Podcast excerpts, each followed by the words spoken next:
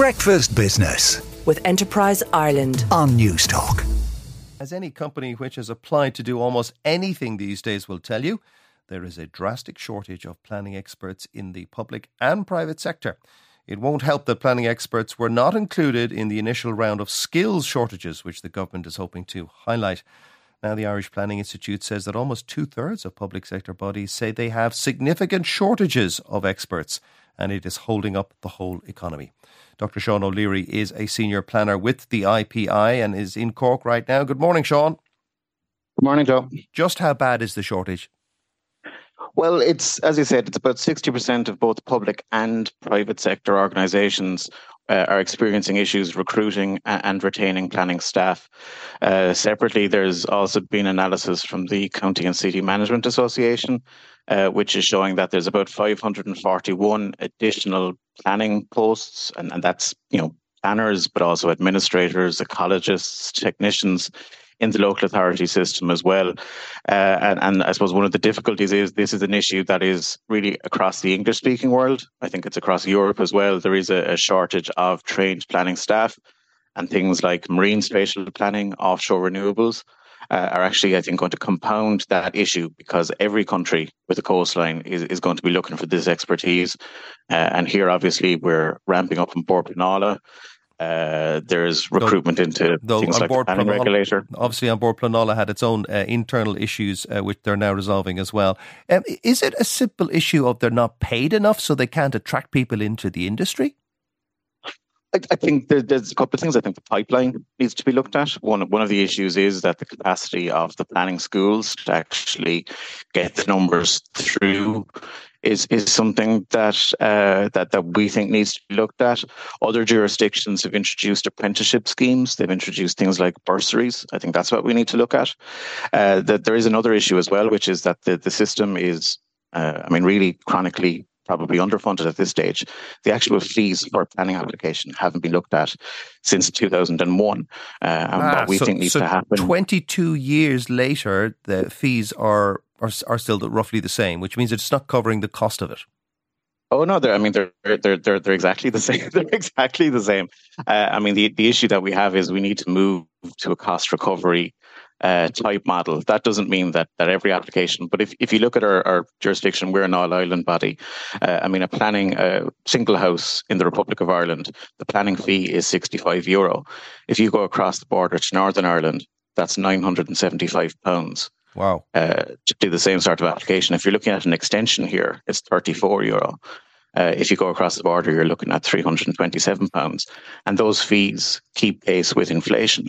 Uh, the cost of adjudicating, for example, a, a single house is multiples uh, is multiples of that, uh, and, and some analysis from the Office of the Planning Regulator would say that it costs, and this is just development management, this is just planning applications.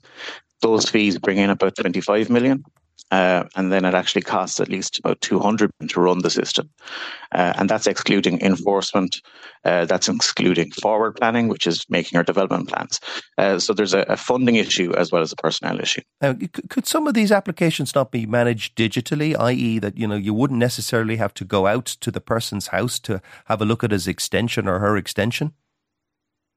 I think there's a role for planning. I don't think we're ever going to go to that stage because uh, a lot of the decisions or the um, information that's needed it can only be gleaned by that site visit. Uh, mm. there is an e-planning process at the moment, which is moving to more digital applications, so less paperwork, uh, making it easier to move files, making it easier to, to manage files. I think that's an important part of it.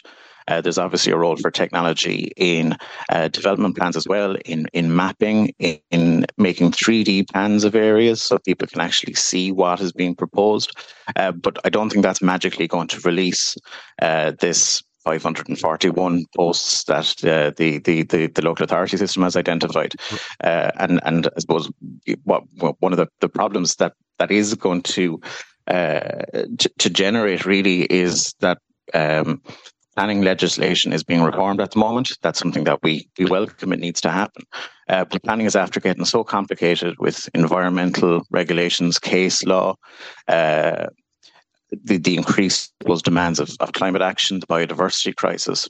Mm. That actually it's it's just a very complicated system, and, and, and trying to do that on a shoestring isn't going to do anybody any favors. Now, I mentioned earlier on that that planning or planners weren't considered uh, under the skills shortage review that the government is undertaking.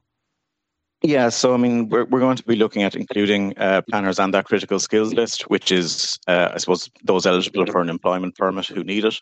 Uh, as I mentioned, though, one of the issues is that this is a, a problem across the English speaking world. It's it's a problem across the, the world, really, a, a shortage of professionals like planners. Uh, but there is I suppose still anomalies there. So you know, there's there's also uh, planning technicians. These are people who might do the drawings, they might validate the drawings, they might look at maps and things like that, uh, and they're actually at the moment on the ineligible occupations list. So you know, they're they're never going to be eligible essentially for a, an employment permit. Uh, and, and, again, I, I don't think that makes sense in, in a context where we're looking at uh, this level of vacancies. Yeah. Is there a danger, Sean, that if you hire a load of planners now in the good times and the economy is booming, that they'll be sitting around doing nothing in the bad times?